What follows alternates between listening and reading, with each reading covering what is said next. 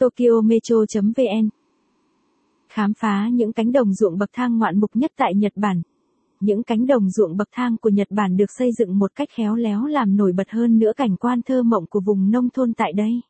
Trong tiếng Nhật chúng được gọi là Tanada và đã được sử dụng trong nhiều thế kỷ để sản xuất lúa gạo phù hợp với những khó khăn về địa hình và điều kiện trồng trọt.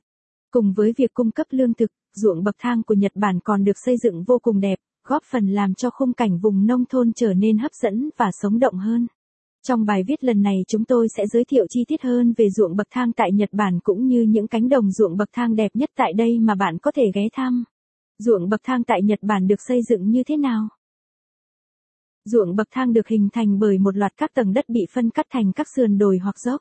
Kết quả là đã tạo ra những ruộng lúa trông giống như các bậc thang trên các sườn đồi. Quá trình tạo ra ruộng bậc thang vô cùng tỉ mỉ và tốn nhiều công sức, bởi những bề mặt dốc được lặp đi lặp lại này phải được cải tạo một cách thủ công sau đó mới có thể sử dụng để trồng trọt được.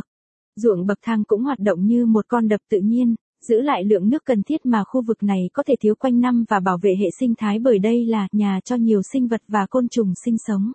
Kỹ thuật làm ruộng bậc thang phổ biến trong ngành nông nghiệp khắp châu Á, cho phép cây trồng phát triển trên đất canh tác sẵn có hoặc loại đất không thể sử dụng trong ngành nông nghiệp.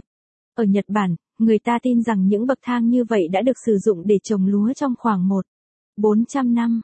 Trước khi phát minh ra các thiết bị canh tác hiện đại, các cánh đồng ruộng bậc thang của Nhật Bản được nông dân đục đẽo trên các sườn đồi một cách thủ công và sau đó được nếu bạn thích bài viết này, vui lòng truy cập trang web tokyometro.vn để đọc tiếp.